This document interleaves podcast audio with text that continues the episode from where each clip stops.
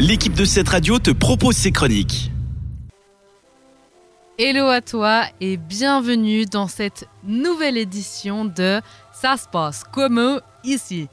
C'est Virginie qui vous parle et comme chaque semaine, je vous raconte un fait suisse, une histoire suisse, une tradition suisse. Et aujourd'hui, j'ai envie de commencer, une fois n'est pas coutume, par une devinette.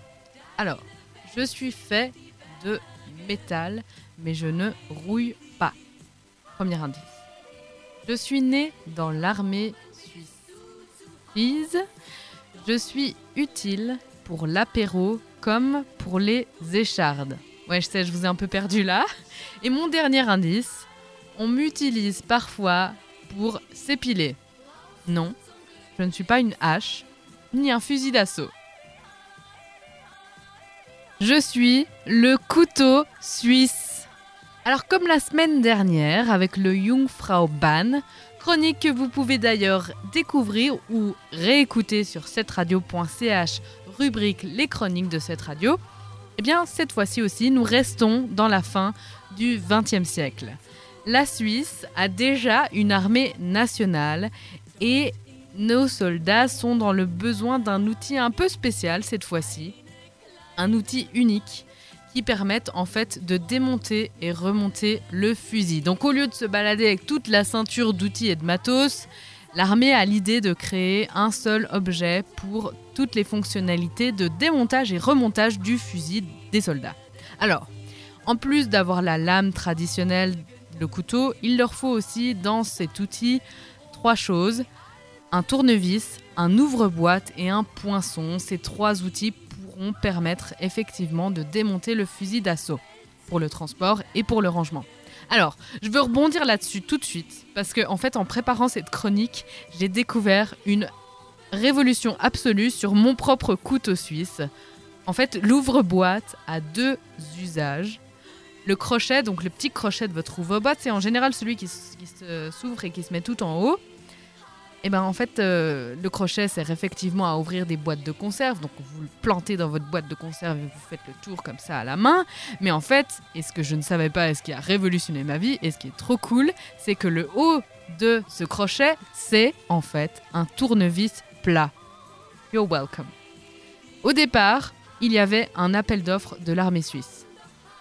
Malheureusement, notre pays à l'époque n'avait pas beaucoup d'argent et les usines que nous avions déjà dans la Suisse en fait ne pouvaient pas offrir les 15 000 exemplaires nécessaires donc, que l'armée demandait. Bon du coup ça fait que techniquement les 15 premiers exemplaires de couteaux suisses furent allemands. Ils sortirent en 1890 et portent un nom assez simple en fait, 1890.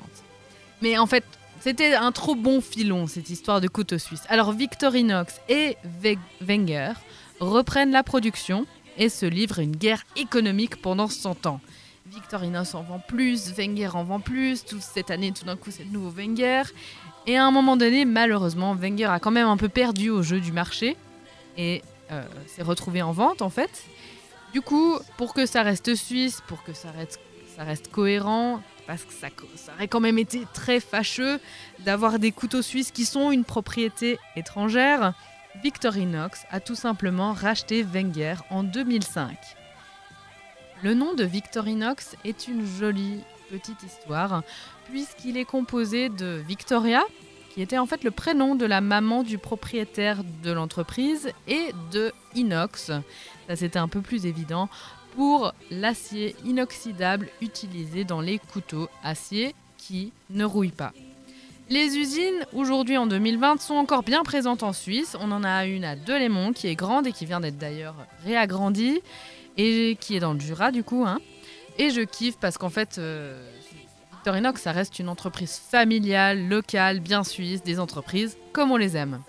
A noter aussi qu'au niveau insolite, Wenger s'était amusé, avant de devoir vendre l'entreprise, à compiler toutes les fonctions existantes du couteau suisse. Ce qui fait que ça a donné 87 outils pour 141 fonctions et un poids, accrochez-vous, de 1 kg. Voilà, je pense que ça doit être un peu compliqué à déplacer et à utiliser, mais concrètement c'était pour la blague et ils ont obtenu une place dans le Guinness Book des records en tant que couteau le plus multifonctionnel. En 2020, les couteaux suisses sont toujours aussi populaires, que ce soit d'ailleurs chez nous ou à l'étranger. La NASA en a utilisé pour ses missions. On trouve plusieurs combinaisons possibles, avec ou sans tournevis, avec ou sans tire-bouchon, avec une petite lame, une grande lame, une lame moyenne.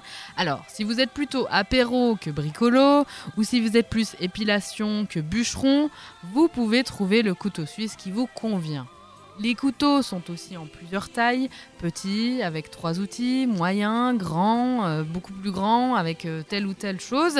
Et en fait, sur le site officiel, j'ai découvert aussi de victorinox.com, vous pouvez créer votre propre couteau suisse.